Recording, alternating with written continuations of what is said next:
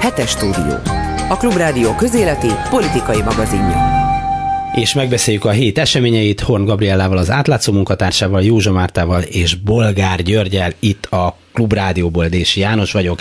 Kezdjük azzal, hogy csütörtökön valami meccs volt a Népstadionban volt, amilyen volt, ez végül is nem is a mi dolgunk, de a mai angol lapok tele vannak, a mai az a pénteki angol lapok azzal, hogy micsoda rasszista támadás érte az angol játékosokat, megszólalt még az angol, a brit miniszterelnök Boris Johnson is a dologban. Az angol lapokon olyan címek jelentek meg, hogy Anglia rasszisták 4-0, és egyéb efféle cikkek. Szinte nem is volt olyan komolyabb angol lap, amelyik ne számolt volna be arról, Például a Guardian még a címlapján is pedig Afganisztántól kezdve egy-két dolog történt a világon, hogy mi történt Magyarországon, hogyan fütyülték ki a játékosokat, huhogtak a fekete bőrű játékosoknak, megdobálták őket.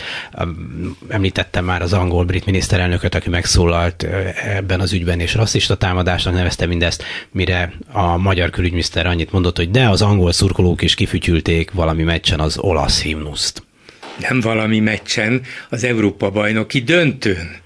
Mindegy. Uh, uh.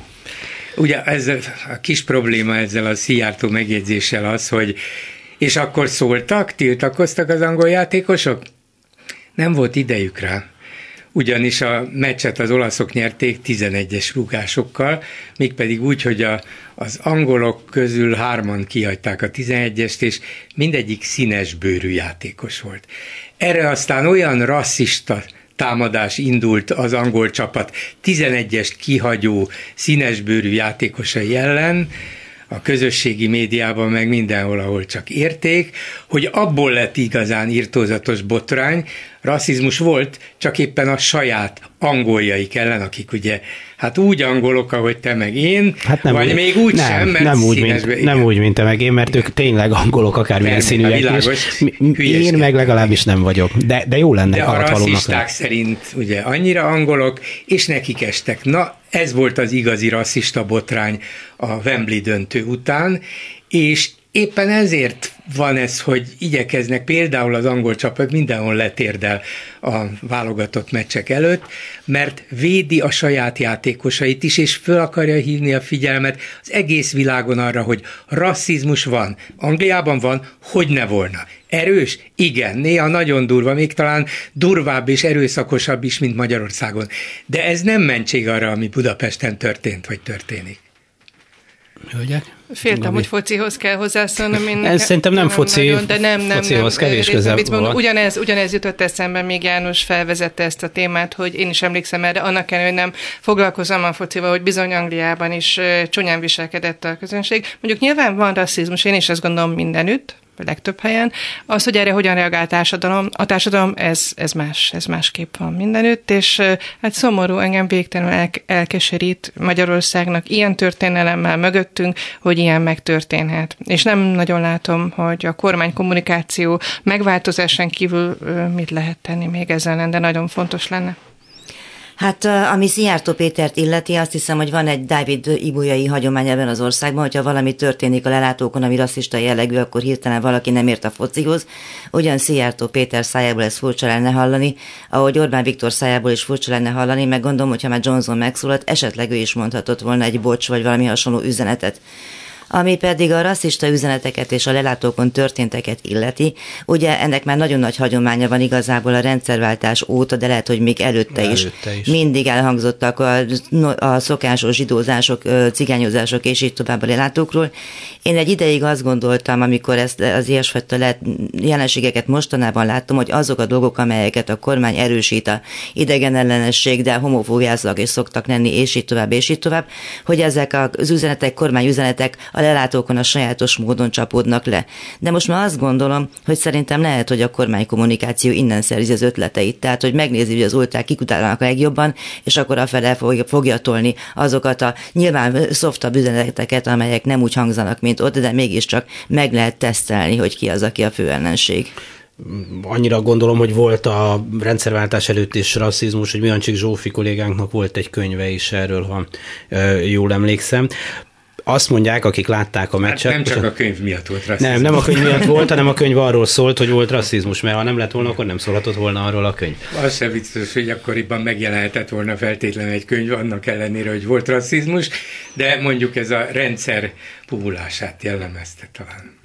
Hogy mondtátok már azt, hogy rasszizmus sokfelé van, sokkal fontosabb, vagy, vagy jellemzőbb, hogy mi erre a, a válasz. Akik látták a meccset, azt mondták, hogy mikor ez a csoportot fütyült, randalírozott, nem bírt magával, akkor a magyar fozisták oda mentek, és velük énekelték el együtt a himnuszt, tehát mint egy testvéri szövetségbe forva, és hogy ez az igazi felháborító a dologban. Hát hogyne, az Origó például lelkesen, meghatottan dicsérte a, a szurkolóknak a, az alapállását, hogy együtt énekelték a himnuszt, és milyen meghatóan és fantasztikusan viselkedtek. Egy szó nem volt arról, hogy egyesek közülük, és nem is egyesek, hanem ezek azért az egyeseknél többen voltak, hogy viselkedtek. Nem, megdicsérte a fő kormányzati hírportál a szurkolók viselkedését, és nem azzal foglalkozott, hogy, vagy nem foglalkozott azzal, hogy milyen milyen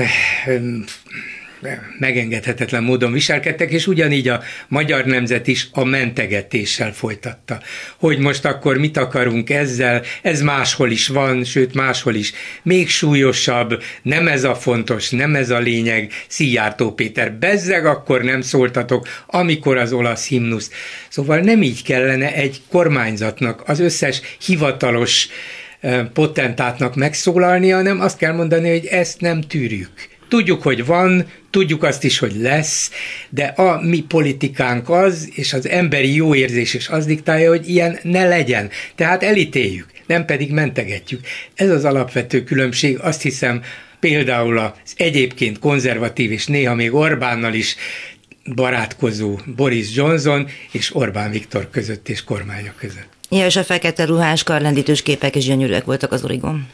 Igen. Mert de, voltak olyan képek? Uh-huh. De tényleg egy olyan országban, ahol ahol a rasszizmusnak, hát sajn, persze mind, majdnem minden országban, de nálunk különösen szörnyű hagyományai vannak, szörnyű múltja van, ahol félmillió zsidót halálba lehetett küldeni, ahol azért az antiszemitizmus azóta is élt és sajnos virult, ahol a cigányozás a futballpályákon mindennapos volt, és ma is lehet hallani természetesen úgy tenni, hogy nálunk nincsen rasszizmus, és ez a gyarmattartóknak a problémája, ők próbálják így a lelkiismeret furdalásukat enyhíteni, hogy letérdeltetik a futbalistáikat, és így próbálnak bocsánatot kérni, hát inkább intézzék el ezt ők maguk, saját magukkal, nekünk ehhez semmi közünk. Nincs semmi közünk, rengeteg közünk van hozzá, mindenki törődjön a maga rasszizmusával, és próbálja elítélni azokat más országbelieket, akik szintén rasszisták, de ez csak közös ügy lehet, ezt nem lehet országonként külön-külön elintézni. Azért az MLS hát próbálta menteni a helyzetet, amikor kiadott egy nyilatkozatot, hogy nem törjük, majd megtaláljuk, persze azokról beszéltek elsősorban, akik dobáltak mindenfélét. E, meg hát látszik, hogy a nemzetközi foci szövetségek nem olyan lelkesek ettől büntetést kell fizetni, zárt kapus meccsek, és a többi. Hát igen, majd a 67 ezres Puskás stadionban nulla néző előtt lehet megtartani a következő meccseket, nagyon büszkén. És amit Márta mondott, hogy bizony a miniszterelnöknek, aki felvállalja, hogy neki milyen fontos a futball, és az ő életében, az ország életében meg kellett volna szólalnia, szóval ez elfogadhatatlan szerintem is. Mert lehet, hogy jobb, ha nem szólal meg néha, azt gondolom.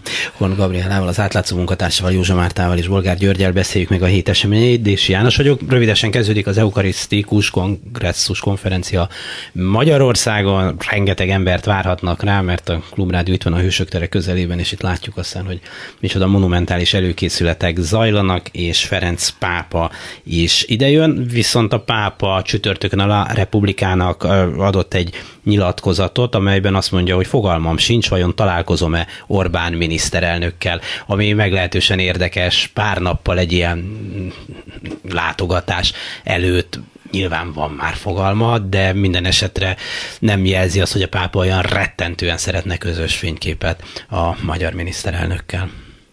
Hát igen, az is vicces volt, amikor a pápa egy ízben azt mondta nem olyan régen, hogy nem is emlékszik, hogy találkozott-e Orbánnal Csíksomjón, mert hogy Áder társaságában volt egy miniszter, aztán persze később kiderült, hogy semmilyen Zsolt volt az illető, akivel találkoztak. Igen, tehát a pápa és a nunciátus eh, nagyjából úgy látom, hogy igyekszik kellő távolságot tartani Orbántól, de nyilván nem annyira bártudatlanok, és nem annyira akarnak konfliktus vállalni, hogy eleve elutasítsák, és hogyha kell, akkor nyilván a pápának belefér az, hogy akár még egy közös fotó is készüljön. Hát egy pápának sok minden belefér, de ez a La Repubblica cikk azt írja, hogy nem nagyon lelkesedett arról azért a vatikáni diplomácia, hogy találkozzon Orbánnal a pápa, ezért ez egy nem hivatalos találkozó lesz. Szemben ugye megy tovább a pápa Szlovákiába, ahol több napig lesz, az államfő meghívására érkezik, és Szóval egészen más a, másképp lesz ott szervezve ez a dolog, mint Magyarországon, amitől azért még feltűnőbb, hogy itt várhatóan mi lesz, bár hát még nem Szerintem tudjuk. a pápa pont azt csinálja, amit nagyon sokan a nemzetközi diplomáciában, egyre kellemetlenebb, egyre kevésbé elfogadható Orbán Viktorral mutatkozni, úgyhogy egyáltalán nem meglepő ez, és a maga finom módján e, nyilván kommunikálja ezt, és megpróbálja elkerülni esetleg. Teljesen érthető, és nem is váratlan, szerintem. Gyuri? Szóval egyikük sem engedheti meg magának azt, hogy ne menjen oda és ne találkozzon. Ugye Orbán sem sértődhet meg, hogy hát ha a pápa ennyire el akar engem kerülni, akkor nem én fogom fogadni, hanem majd küldöm megint a semjént mert abból megint csak nemzetközi ügy lenne, botrány lenne, elkezdenének róla írni, hogy most akkor ki, ki tudtál és miért. Hát mégis, mégiscsak a pápáról van szó. Mégiscsak több millió, több millió, hát ha nem is gyakorló, de magyar katolikusról van szó. Ha idejön, és ezt végig úgy állították be, hogy micsoda megtiszteltetés ez a magyar hívőknek, a magyar katolikusoknak, az országnak, ez az eukarisztikus kongresszus milyen nagy esemény, szóval ez ne, nem tehet úgy, hogy ő akkor, akkor most látványosan meg vagyok sértve, mert a pápa nem szeret engem, nem fogom fogadni, vagy nem leszek ott. És a pápa se fogja azt mondani, ha meglátja Orbán Viktor, hogy ő az Orbán, akkor megyek, már is irány Pozsony. Nem. De az egyértelmű... Speciál pont Pozsonyban nem megy, azt hiszem a pápa, Szlovákiában megy, de Pozsonyban nem megy. Pozsonyban nem megy. Azt hiszem. Szlovákia. Szlovákia. Jó, akkor irány Szlovákia.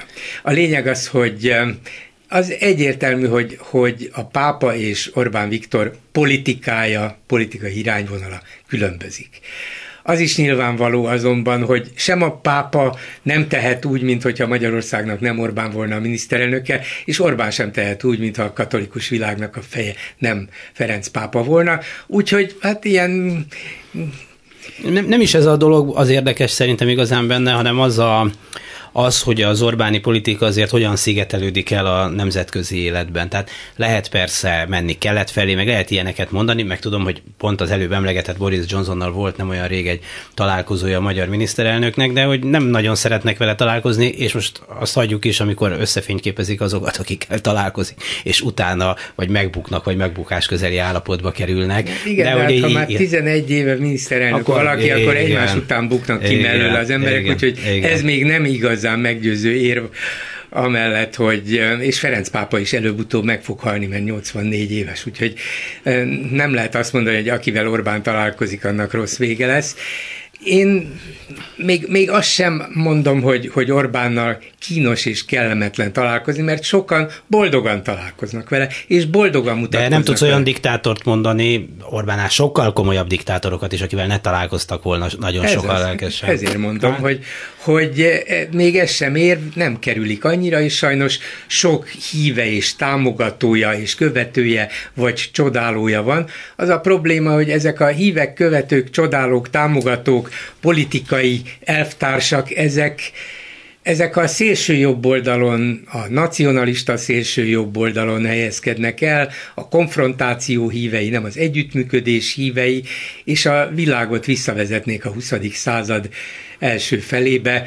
Hát talán a világháborút senki se akarja, de nagyjából azt a nacionalista konfrontációt akarnák visszaállítani, amiben megmutathatjuk, hogy ki az erősebb. Ebben speciál Magyarország hamar vereséget szenvedne, úgyhogy nem értem igazán a célt. Odáig mennének el, hogy mutassák a muszliukat, és ebből politikai hasznot remélnek. Orbánnak is ez a politikája, Ferenc pápának meg nem ez. Úgyhogy valószínűleg néhány udvariasnak látszó percre fognak találkozni. Ugyanakkor a különbözőségek ellenére szerintem Orbánnak itt nagyon nagy szükség van arra, hogy találkozzon a pápára. Egyrészt azért, mert a korábban is sok szó esett arról, hogy a református frusztrációit szeretné azzal kompenzálni, hogy bejáratos legyen a Vatikánba. Igaz, hogy ez még Ferenc pápa előtt volt, de a másik része, hogy hogyan fog magának alibit szerezni a legközelebbi katolikus kormányfők találkozójára, amikor éppen Rómában nyaral, hogyha rosszban van a pápával. Hát nyaralnak olyanok is Rómába, akik semmilyen viszonyban nincsenek a pápával. De nekik nem kell alibi. Ja, ez, a, ez egy, egy érdekes dolog volt, vagy érdekes összejövetel. Ez a katolikus, nem kormányfő, katolikus törvényhozóknak valamilyen nemzetközi szervezete, és nekem az a benyomásom, lehet, hogy tévedek és rossz a feltételezésem, hogy ezt csak úgy utólag találták ki, amikor, amikor leleplezték, vagy egy, egy olvasó. Hát nyilván ez egy fizetős igen. biznisz volt, tehát be kellett fizetni a részvételi díjat, az hello. Orbán már 2016-ban, már 17-ben részt vett egy ilyen katolikus törvényhozói találkozón Rómában. Lehet, hogy akkor is fizetett érte, lehet, hogy akkor nem. Sőt, akkor találkoztak is a pápával. Most érdekes módon kimaradt abból a abból a csoportból, amelyik elment a pápához, egyetlen egy fényképen sem volt látható, úgyhogy ha nagyon akart volna találkozni most a katolikus törvényhozókkal együtt elmehetett volna a pápához, nyilván nem mondták nek, volna neki, hogy reformátusok hát várjanak Balog, kint. Igen. püspök és úr, ott volt főpüspök úr, hát mi református püspök. Úgyhogy, úgyhogy szerintem itt valami más volt, mint ahogy azt is septében intézték el neki, hogy ó, hát azért van Rómában, mert találkoznia kellett Giorgia Melonival akivel egyébként egy másik kínos alkalommal találkozott Brüsszelben, amikor, amikor a német-magyar meccsre nem ment el, ja. Mert attól félt, hogy ott tüntetni fognak ellene. Gyorsan össze kellett hozni egy azonnali, nagyon fontos találkozót ugyanezzel a Georgia Meloni-val, akivel bármikor, bárhol... Mert ennek már megvan neki a telefonsz. Hello, Meloni, ráérsz? Gyere, és annyira, annyira ráért, hogy egy templom lépcsőjén ültek és még ki is adtak egy közleményt, hogy miben értettek egyet. Képzeljétek el azt a találkozót, azt a hivatalos pártközi találkozót, amikor a két pártelnök leül egy templom elé, egy lépcsőre. Láttam hát, a nagy, fotót, és elképettem hát döbben, Döbbenetes, mert azt mondják, hogy most jöttünk ki, ott van a pártiroda, kijöttünk és imádkoztunk egyet, és most jöttünk ki, és leültünk a lépcsőre, mert milyen szép ez a római ősz, akkor azt mondom, rendben van. Ez volt a hivatalos találkozó. Szóval amilyen hazudozás itt folyt arról, hogy a Horvátországba tartó gép leszállt, Katonai fölvette, gép. a családot is fölvette, de ők fizettek érte, csak Orbánnak, hát, szóval itt valami nagy-nagy hazudozás folyt, a pápának ehhez semmi köze szerint. Pápának ehhez semmi köze. Az jutott eszembe, mondtad a református frusztráltságot, nem tudom, hogy van-e neki bármilyen ilyen típusú frusztráltság egyáltalán mennyire református, hogy hát Hortinak is akkor lehetett református frusztráltsága, mert többek között nyilván bonyolulta volt a dolog, de ezért sem lehetett király, mert egy református király magyar a Szent István országában. Le... Ne, ne idegesíts, még a végén lesz. Handicap az handicap, én értem. Mm, vasárnap reggel kilenckor egy Isten tiszteleten, ha már pápánál tartunk, innen ugorjunk át Iványi Gáborra, fejezhetik ki mind azok a szolidaritásukat az evangéliumi testvérközösséggel, annak vezetőjével, akik nem értenek egyet azzal a módszerrel, ahogy az Orbán rezsim Iványi Gáborékat tönkre akarja tenni, miközben ők hát elképesztő mennyiségű szociális munkát végeznek például, de ha nem végeznének, lehet, hogy akkor se kéne így bánni velük. Megint egy olyan ügy, amire azt mondja az ember, hogy vérlázító, és megint egy olyan ügy, amire azt mondjuk, hogy nem, nem hittem el, hogy idáig eljutunk.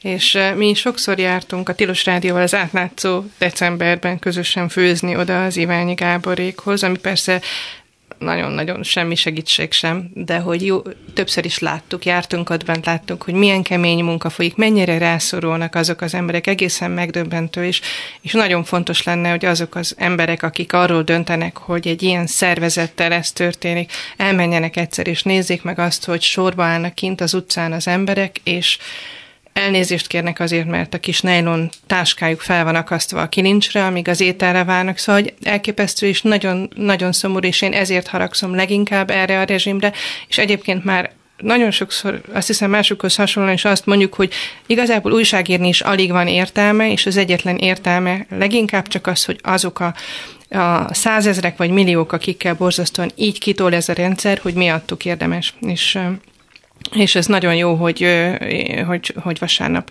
sokan kiállnak az Iványi Gáborék mellett, mert hát szégyellem magam a kormány nevében én is, meg sokan mások.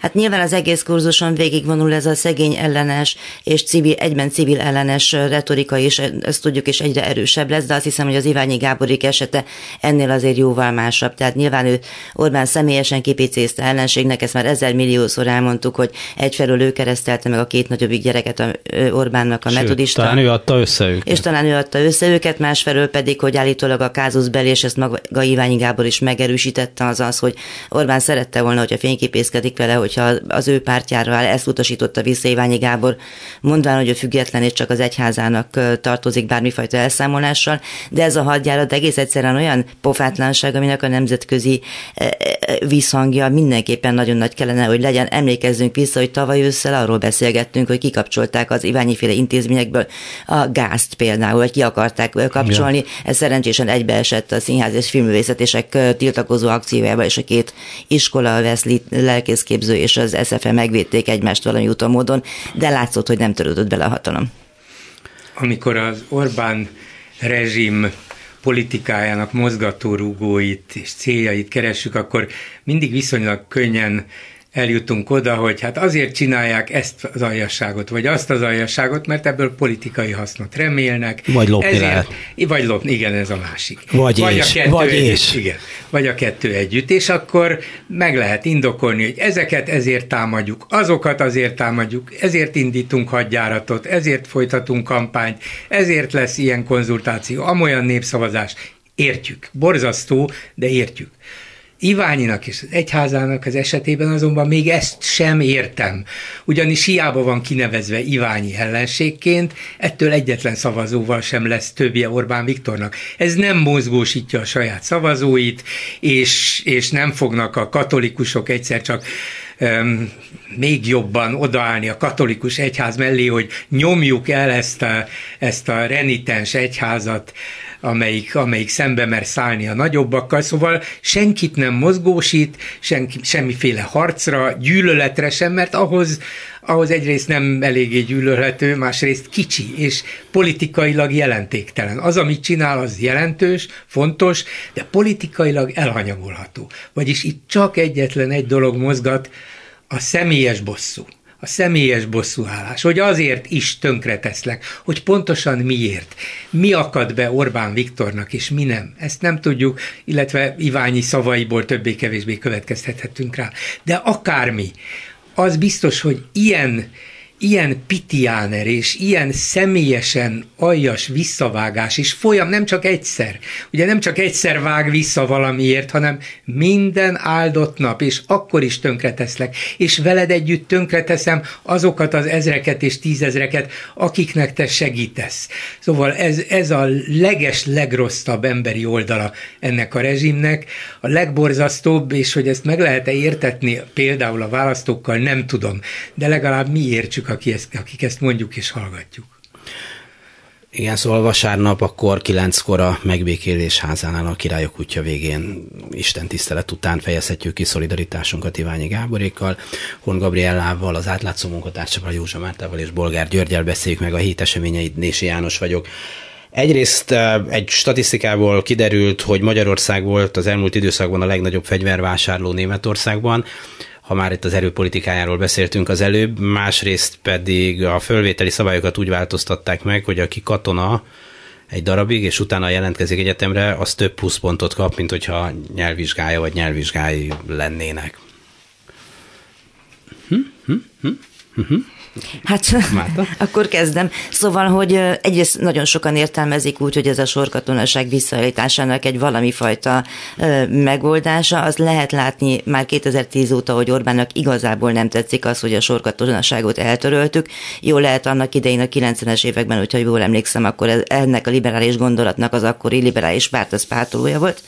Minden esetre azt is látjuk, hogy a miniszterelnöknek egyfelől rettenetesen fontos a harci retorika és a viti Gézi kiállás és társai, ezeket mindannyian tudjuk, tényleg már a bohózat és kevés ahhoz, hogy amiket ő el szokott mondogatni a pocakos tábornokokról, meg az, hogy Várj, tulajdonképpen... Az, az önmagában vicces, mikor ő a pocakról, mint negatív leírásról beszél. Hát igen, igen, igen. Meg hát az, hogy, hogy egyfolytában ezt a retorikát használja, másfelől pedig azt gondolom, hogy a külpolitikában is elég jelentős dolog az, hogy kitől vásárolunk fegyvert, ki mit néz el neki, azért, mert éppen fegyvereket vásárolunk. Szóval a katonaság és a harci szellem az fontos Orbánnak, ezen felül pedig van ez a kollégista beakadása is, hogy a férfi ember akkor ez férfi ember, hogy a katona volt, és így tovább, nem tudom, ez szerintem lányokra is vonatkozhat, hogy kapnak plusz, felvételi pontot, ami a pontokat illeti, hát ez egyszerűen nevetséges, tehát egy nyelvet tanulsz tíz évig, és rengeteg szellemi munka van mögötte, és egyáltalán mitől lesz valaki jobb atomfizikus akkor, hogyha volt egy évig katona? Ami előtt a vakbélműtéted lesz, megkérdezed az orvos, hogy maga a vigaszága jutott be, mint volt katona, vagy esetleg hm.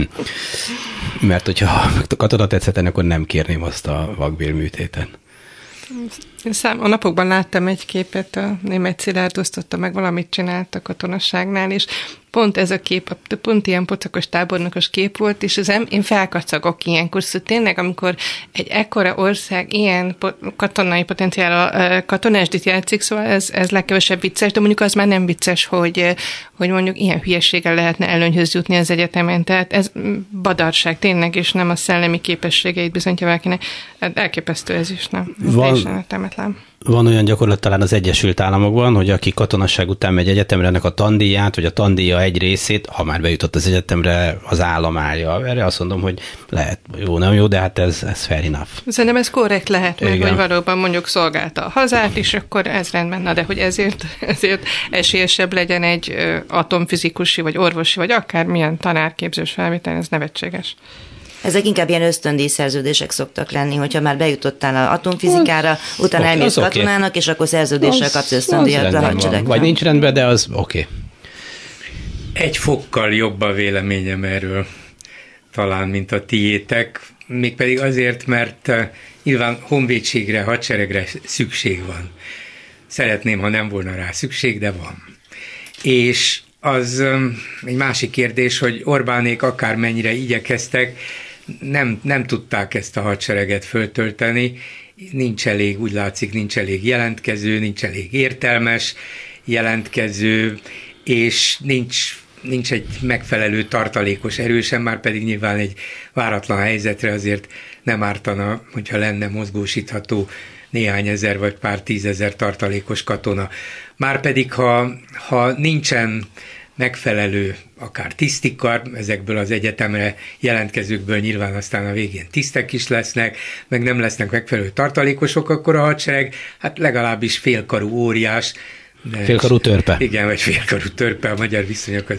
Tehát azt mondanám, hogy most adnak plusz pontokat, ezt lehet, hogy néhányan nem tartják fernek, de amúgy is tele van különböző kiegészítő juttatásokkal az egész felvételi rendszer. Ha most ezért adnak valakinek, hát fél évet eltölteni a katonaságnál azért ahhoz is kell egy mély levegőt venni, és kell hozzá kitartás is, meg elszántság de, de, is. De nem ez a kérdés, hanem hogy ezzel kell kompenzálni. Mert itt is mondhatnak azt, hogy jó, akkor kifizetjük a tandíjadat, hiszen a legtöbb helyen elég borsos tandíjakat kell fizetni. Valószínűleg benne van Orbánnak az az elképzelése arról, hogy ha én kibírtam azt a szörnyű katonaságot, akkor, akkor majd a maiak is kibírják ezt a kevésbé szörnyű katonaságot ma, és nekem az, ha így visszatekintek az életutamra, hát talán még nem a teljesre gondolhatja, akkor azt mondom, hogy az se ártott, és kibírtam, és erősebb lettem tőle, úgyhogy a hadsereg azért nem árt. Valószínűleg ez a ez a mögöttes személyes ideológia, ami idáig vezette, mert biztos vagyok benne, hogy ezt is ő döntött el, vagy legalábbis ő bont, bólintott rá a végén, még az is lehet, hogy ő találta ki. És hogy, így ült hogy, a dolgozó szobájába, 62 pont legyen? Nem, legyen 60, 65, nem, sok 64. Hogy szabad a döntés, tiétek. Fölkelt reggel 5-kor, és számolt a pontokat. Hát Rákosi Mátyás is mondta, hogy neki nagyon sok álmatlan éjszakájába került a rajkügynek a lebonyolítását. Orbán Viktor is hajnaltól késősig népe boldogulásért, még a pontokat is ő Ez számolja így ki. van valószínűleg, Azt de tegyük hozzá, hogy Magyarország 100 milliárdokat költ évente most már új haditechnika beszerzésére. Új helikopterek, új rakéták, új páncélosok, új harckocsik, új csapatszállító járművek, új önjáró lövegek, és így tovább száz és száz milliárdokat, óriási pénzeket. Ha nem lesz hozzá megfelelően képzett vagy képezhető ember, honvéd, tiszt, katona, sorkatona, akkor az egész nem ér semmit. És vala, mondom, nem szeretem, hogy van honvédség, meg pláne nem szeretem, hogy van háború, de a mai világban mégis csak kell. Ha ilyen módon lehet pár száz vagy pár ezer emberrel, de állítólag csak pár százzal jelentkeztek eddig négyszázan, szóval nem fogja ez megváltani a világot, nem fognak tódulni majd, hogy ű, akkor majd bekerülök az egyetemre, de ha akár pár százzal vagy egy-két ezerrel a következő években több egyébként értelmes ember kap valamilyen katonai képzettséget, én ezt nem, nem tartom olyan szörnyű dolognak, még azt is el tudom képzelni, hogy adott esetben hasznos lesz, ha nem mások kárára történik. Ha a felsőoktatási rendszert nem tették volna tönkre, és nem csökkent volna az elmúlt 10-11 évben az egyetemen eh, tanulóknak a száma, már pedig elvontak tőlük pénzt, és folyamatosan csökken. Ez az igazi baj. Két apróság. Ah, bocsáss, Ugyanezt le akartam kérdezni, mondd Márta, és mondom pontosan, nincs két apróság. Az egyik az az, hogy valószínűleg a szuperharci helikoptereket azért mégsem földre szakos gólyák fogják vezetni, tehát ezt nagyjából nem fog... Nem árt, hogy merre vezetik, az, az, az, az kétségtelen, másrészt azért nálunk nem sorkatonaság van, hanem hivatásos, tehát minimális hivatás tudatot szeretnék feltételezni arról, aki védi a hazát, és nem azt, hogy kettes volt matekból, és ezt akarja kompenzálni egy kis vitézkedéssel. Igen, én is két apróságot szerettem volna vicceset, ráadásul az egyik, hogy ha nincs elég ember a hadseregben ezeknek az eszközöknek a, a használatára, vezetésére, akkor hát majd ki lehet vinni Bicskére a Mészáros úr cégének a hasziendájára egy-két ilyen tangod is ott lehet használni. Már van neki.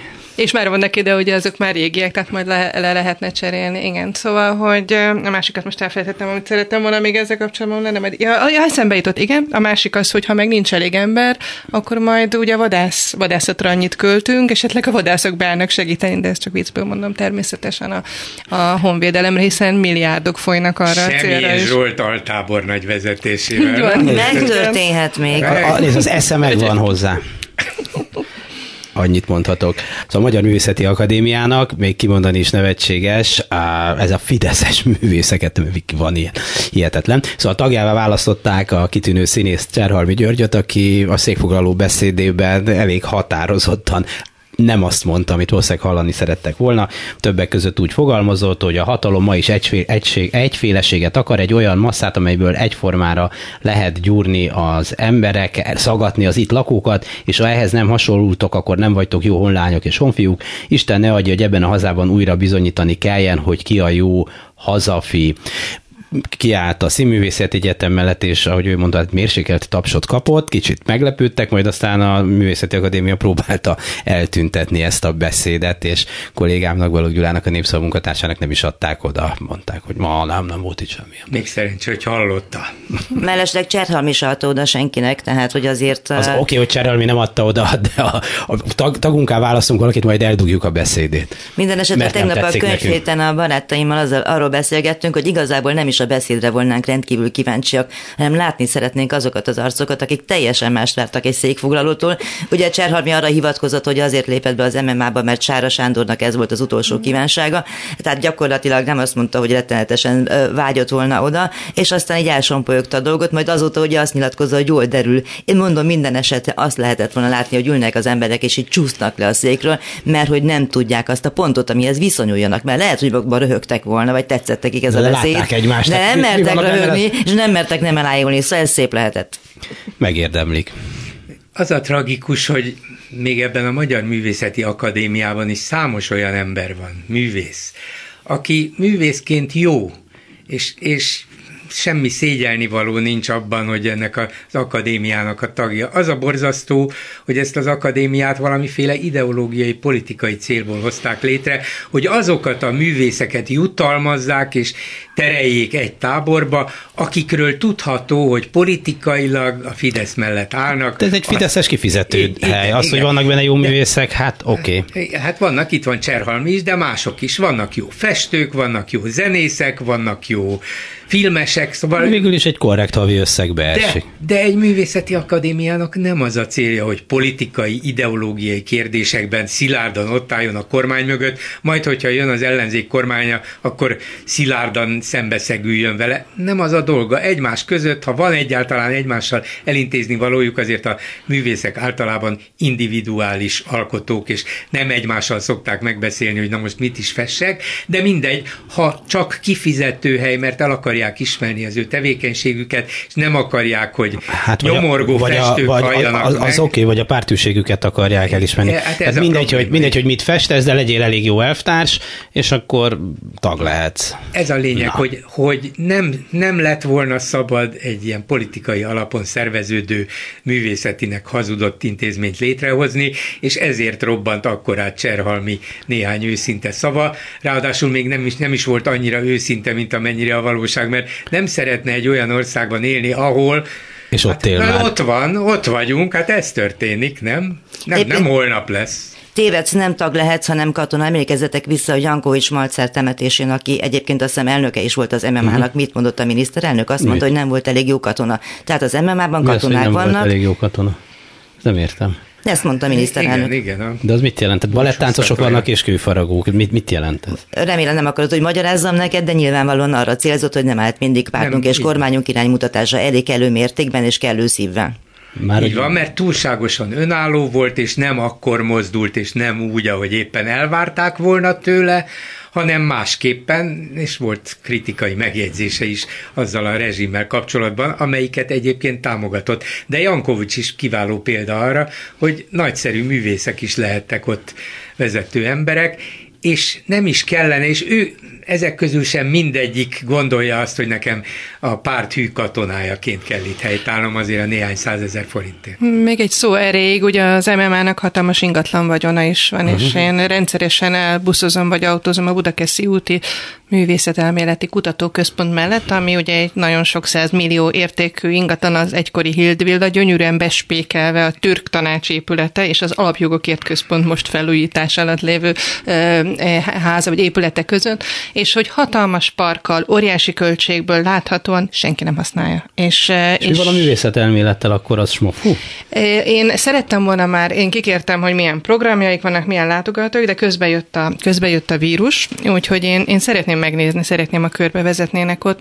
Fogalmam sincs, egy, egy vagy több nagyobb méretű, az enyémnél nagyobb méretű fekete autó szokott ott parkolni, tehát nagyon ö, forráshiányos nem lehet. De azzal nem elviszik az embereket, hozzá. hozzá hozzák. Nem, ezzel járnak dolgozni, én úgy nézem. Igen, Azzal igen. hozzák be a művészet elméletet.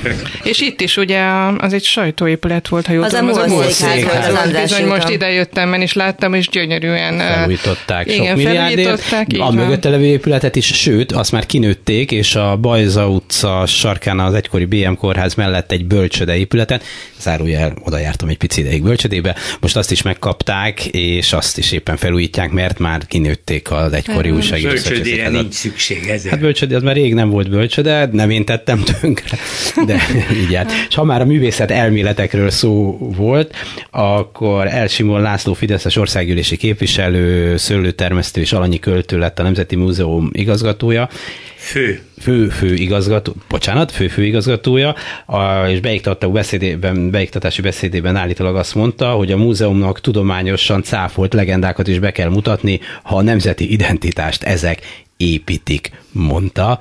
A, talán a Telexe jelent meg a hír, ahol úgy fogalmazok, hogy a múzeum munkatársai azzal tört, attól tartanak, hogy ez múzeum helyett, tudományos intézmény helyett inkább mese múzeum lesz. Az is szép egyébként. Nagyon, így De az már van. Most lesz még egy. Akkor ez Monda Múzeum, Monda és Legenda Múzeum. Hát az lesz az igazán gyönyörű, nem? megindítja az emberi fantáziát, és egyesíti a gyerekektől kezdve az öregekig mindenkinek a, felfogását arról, hogy mi, mik is vagyunk mi magyarok, honnan jöttünk, mennyi, milyen kapcsolatunk van az égiekkel, csodaszarvasokkal és másokkal. Szóval ez óriási. Túl nem? És a hmm. Nemzeti Múzeumban ugye hát a hányatott magyar történelem miatt kevés a régi emlék, összehasonlítva az szerencsésebb nyugati országokkal, hát a múzeumaink szegényesek sajnos. Büszkék lehetünk rájuk, de mennyivel több lehetne de legendáink, mondáink aztán vannak. Hát miért ne lehetne azokkal benépesíteni a múzeumot? Hát nem A Néprajzi Múzeumot szétverték, a Természettudományi Múzeumot szétverték, a Közlekedési Itt Múzeumot szétverték, tehát gyakorlatilag, igen, igen, igen, tehát gyakorlatilag nincs hova elvinni egy iskolai osztályt egy múzeumban. De nem, a... és a vadászati világkiállítás. Igen, igen, igen, tehát természetesen arra lehet, másrészt pedig olyan hírek jönnek azért a Nemzeti Múzeumból, hogy például ókorszakértőknek és ehhez hasonlóknak mondanak föl, vagy lehetetlenítik el a munkáját, vagy nem kapnak munkát. Úgyhogy valószínűleg Mert, a... Volt ókor? Valószínűleg, hát nincs igen, rá nincs rá, nincsen rá igény, pedig egyébként elég jelentős történeti gyűjteménye van a Nemzeti Múzeumnak, megjegyzem. Nekem két megjegyzésem lenne ez. Az egyik, hogy már mielőtt Elsimon László pozícióba került a Nemzeti Múzeumnál, jöttek a hírek hónapokkal korábban, hogy bizonyos körök, kormányzati körök igyekeztek elhelyezni megbízásos szerződéssel, illetve egyéb módokon ifjú tehetségeket ott a múzeumban, jóval több fizetésért, mint a régóta ott dolgozók. Úgyhogy ez is egy, ez is egy meglepő, vagyis nem meglepő volt épp ezért számomra Elsimon megjelenése, és egy időben én többször írtam Elsimon László mm, dolgairól, ingatlanjairól, és akkoriban egy sajtótájékoztatón, ez a Várkert bazár felújításával kapcsolatos sajtótájékoztató volt, és azóta is gyakran idézem, hogy ő azt mondta arra a kérdésre, hogy mennyibe fog kerülni éppen ott a, az az adott szakasza a munkátoknak, hogy sokba fog kerülni, de mindannyiunk örömét szolgálja majd. Úgyhogy szerintem ő ezzel a, a szlogennel áll, áll ennek is, és nem fog foglalkozni azzal, hogy mennyi költsége lesz, és azon, azon belül szakmailag kifogásolható tartalma. Ha, ha kiderül a Magyar Nemzeti Múzeumból, hogy a magyar mondavilág a világon a leggazdagabb, a legizgalmasabb, miénk a legnagyobb múlt, hát akkor ez minden pénzt megér, és hogy mennyire Speciál tudatos. lehet ezzel foglalkozni Persze, egy hát múzeumban maga módján. Ez azért minden, realitás. Mi, mi, mi, minden gúnyon túl. Nem, nem, hát a monda maga, meg a legenda maga, az valóság, az realitás, az létezik, az, az át is hagyományozódik generációról generációra. Olvasni is lehet, megélni is lehet, filmet is lehet róla csinálni. Persze, 600 millióért? Ó, persze, vagy két milliárd milliárdért is, bármennyiért persze. lehet. Szóval persze, ez, ez is maga a valóság, csak más a múzeum, és más a, más a monda. De hogy mennyire tudatos kormányzati kultúrpolitika ez, hogy akár a Nemzeti Múzeumot is átállítani egy ilyen irányba, mutatja azt, hogy a Telex fedezte föl, hogy az augusztus 20-ai kitüntetettek között volt egy lovakkeresztes idősebb hölgy. Aura tisztító. Aki, igen, aki a, a Szent, Szent Korona, korona igen, Aurá... bemocskolódott auráját tisztítja. Távolról. De gondolatilag, igen, gondolatilag, de ebbe is majdnem bele, belehalt. De hogy a magyarság az nem, nem ezer éve jött ide, vagy, vagy ki tudja, meddig most már Kásler fölfedezte sajnos Afganisztánban a, a magyar gyökereket, de, de szerinte hát ez néhány, több mint néhány tálibot, mintha látnék igen, itt. Igen. több mint 5000 éves, és az a baj, hogy azt a magyar kultúrkincset és információt, amit a magyarok összegyűjtöttek kristálytömbökben, mondta ő. Már ez a, a hölgy, nem a igen, mondta, azért. Igen, igen a Kásler csak jutalmazta Igen. ezért. Azt, azt a héberek, 5000, héberek 5000 évvel ezelőtt valahogy megtudták és szét akarták rombolni, és azóta a is héberek. folyik ez a rontás és rombolás, Szóval némi kis antiszemitizmussal fűszerezve ez megért egy lovak keresztet. Na most, ha erre mondja azt a magyar kormányzat, hogy ez tudományos tevékenység, és ez a magyarság őstörténetének a hű ápolása, akkor a Magyar Nemzeti Múzeumban is bele fog férni néhány kristálytömb. Aura, aura Csak mondjuk szomorú, hogy például az André Kertész gyűjtemény, amit megvásároltak két-három évvel ezelőtt, erről például nem hallani semmit. Engem sokkal jobban érdekelnek például ez is, szerintem másokat is. Bár amit a kitüntetéseket mondtátok, nem, meg sem néztem a, a listát, meg gondoltam, megkímélem a nyugalmamat, de hát nem lehet. Ezt nem is tudtad volna valószínűleg névből megállapítani. De azt nem, de az például, hogy Rafael Ernő, aki eh, nem így kezdte talán, hanem egészen máshogyan, de rendes konok antiszemitává vált, és hosszan idézték most a kitüntetése kapcsán, mert hogy ő is kapott, hogy micsoda, micsoda ordinári antiszemita nyilatkozatokat tett nyilvánosan, miket mondott, és ő is kapott egy kitüntetést, miközben hát a tudományos teljesítménye lehet, hogy néhány feljelentő levélben csúcsosodott ki leginkább. Látjátok, a Puskás stadionban a hőzöngők még nem kapnak kitüntetést, azért van fejlődés. Ezt nem tudjuk pontosan. Én egyébként megnéztem ezt a listát, és összvisz két olyan névvel találkoztam, akin egy kicsit elcsodálkoztam, hogy hogy kaphatott, de nem nagyon, csak egy picikét. De amúgy pedig vagy teljesen ismeretlenek voltak, és ez nem a műveletlenségemből származik szerintem, vagy pedig nyilvánvaló volt, hogy az ötödiket meg, megint nekik kell megkapniuk. Tehát, de kitüntetési rendszerekről ne beszéljünk, mert az valami botrányos. Hát szerintem, ha megrögzött antiszemitákat tüntetnek ki, az, az, az meg, meg, meg, meg futóbolondokat, meg áltudományos embereket, azért az, az sokat De mit keresgélhetik ezeket? Mert azért egy ilyen auratisztítót, egyébként befejezem a Gyuri által idézett anekdotát, szegény auratisztító csak úgy tudott magához térni, amikor megtudta, hogy Wittner Mária minden nap a Szent Koron előtt imádkozik, és ez levette a terhek egy részét a válláról mert más is tisztít, más módszerekkel, de, de nincs egyedül. Szóval ez az Orbáni kultúrpolitika maga. A szélső, szélső, szélső jobboldalt is el kell ismernünk, támogatnunk kell, magunkhoz kell emelnünk, nehogy ellenünk forduljanak, éreztetnünk kell velük, hogy ők a mieink tulajdonképpen a szívünk mélyén mi is így gondolkodunk a magyarságról, hát csak mi nem mondhatjuk ezt így ki, mert mégis másokat is képviselünk elvileg, de ti nyugodtan mondjátok ilyen.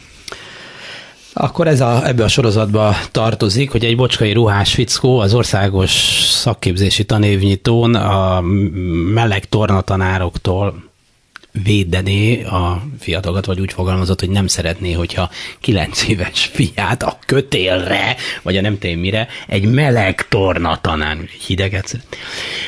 Érted, és ez a pasi, ez valami kamara, a kamarának, amelynek kényszerből valamennyien tagjai vagyunk, vagy akinek vállalkozása van tagja, annak a vezetője, és nem lehet tőle megszabadulni, pedig hát időt baromságokat képes mondani súlyos megfelelési kényszerében. Csak folytatásra a kormány részéről korábban megjelent összemosásnak, a pedofilia és a homoszexualitás összemosásának, és tátott szájjal nézi az ember, hogy hogy lehet, hogy lehet egy ilyen ember, hogy vezethet egy ilyen intézményt. Ugye itt ebben az esetben a Novák Katalin családügyi miniszter legalább nyilatkozott arról, hogy ez elfogadhatatlan, de, de nem csökkenti ennek a rettenetességét, hogy, hogy, hogy, hogy kerülhetünk ilyen helyzetbe, hogy egy tanévnyit vagy egy évnyitó ünnepségen egy, egy ilyen ember ezt mondja, hát ez is vérlázító, ugyanúgy, mint az Iványék a, a mm, tett dolgok. Nem tudom, és nem látom, hogy mit tudnánk tenni azért, hogy ez ne történhessen, meg azon kívül, hogy egy új kormányra szavazzunk majd. Én azt nem tudom, hogy Parrag szeretné, hogy a kilenc éves kislányát egy homoszexuális vagy egy heteroszexuális tornatanár segítse fel a létrára, úgyhogy természetesen ezt még át kell gondolni, hogy mit is akart ezzel mondani, nyilvánvalóan pedofilezett. Nekem az a kérdésem, hogy mennyire akart ő megfelelni most a főnökének. Mennyire? Vagy hogy mennyire... Hát ennyi, ennyit el lett tőle. Ő szeretett volna nagyon, de ennyi, ennyi telik a képességeiből. Nyilvánvaló, és nincs egy beszédírója, aki azért az ennyire primitív dolgokat így meg lefaragja. Az, hogy Novák Katalin valamit mond, én attól nem ájulnék el, ez tulajdonképpen csak egy ilyen összekuncogás, hogy jó, hát tudjuk, hogy szegény parag most egy kicsit elszólta magát, vagy egy kicsit túltolta a biciklit, hát azért tudjuk mi, amit tudjunk, szerintem ennél több eh, megbánást, vagy nem tudom, elnézést kérés nem várhatunk ettől a kurzustól, mert akkor különben mi lenne a ö, homoszexuális ele, homoszexuálisok ellen úszító plakátkampányukkal. Hon Gabriellával, Józsa Mártával és Bolgár Györgyel beszéljük meg a hét eseményeit, maradt még négy percünk. Mondhatok erre valamit? Hogyne, kérünk rá. Hogy hogy az a borzasztó ebben a parrak történetben, hogy parraktól ezt senki nem várta el. A Magyar Kereskedelmi és Iparkamara elnökeként sok mindenben sokszor véleményt nyilvánít, olyanokban is, ami nem feltétlenül az ő területe, de még azt is lehet mondani, hogy hát amikor az oktatás átalakításáról volt szó, és abba beleszólt, nem kellett volna, közvetett módon mégis csak kapcsolódik a gazdasághoz, hogy kik kerülnek a munkaerőpiacra, milyen képzettséggel, milyen iskolával, hát valami köze csak van hozzá.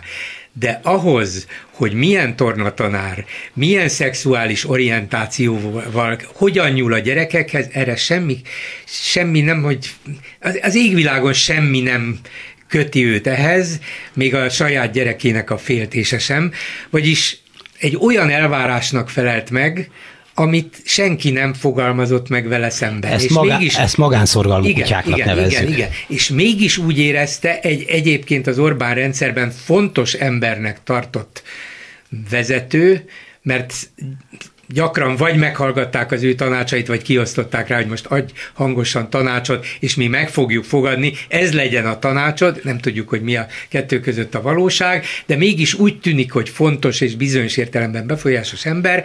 Megszólaljon valami olyasmiben, ami nem az ő dolga, mert úgy érzi, hogy a párt, a kormány és maga szeretett vezetőnk ezt várja tőle. Neki itt is meg kell mutatnia, itt is demonstrálnia kell, hogy mennyire együtt érez azzal a, azzal a kormányzati aggodalommal, hogy ne bántsák a gyerekeinket. Ez a borzasztó, és ez már nem csak, hogy olyan, mint a rendszerváltás előtt volt, mert a pártállam utolsó évtizedében már azok, akiktől elvárták volna, nem teljesítették ezt. Csak az igazán túlbuzgók. Úgyhogy visszajutottunk az egypártrendszerhez, annak a körülményeihez, annak a korhangulatához, és azok, annak a rendszernek a szereplőihez. Borzasztó. Hát szerintem pont ez a dolog lényege, hogy vannak emberek, akiktől ugyan nem várják el, de ők úgy gondolják, hogy biztosabb a helyük.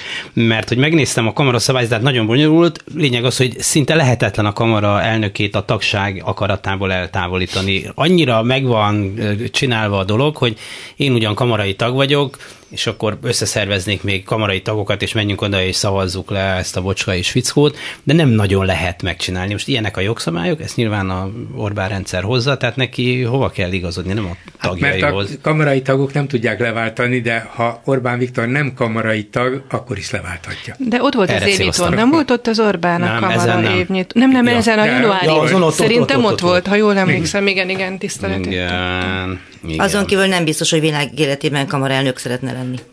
Mert mi szeretne egy torna tanár. Na jó, akkor itt hagyjuk abba. Köszönöm szépen Horn Gabrielával, az átlátszó munkatársával, Józsa Mártával és Bolgár Györgyel beszéltük meg hét eseményeit. Én pedig köszönöm szépen az önök figyelmét. A mai műsor elkészítésében munkatársaink voltak Budai Márton, Bíró Kristóf és a szerkesztő Herskovics Eszter. Dési Jánost hallották. A viszont hallásra.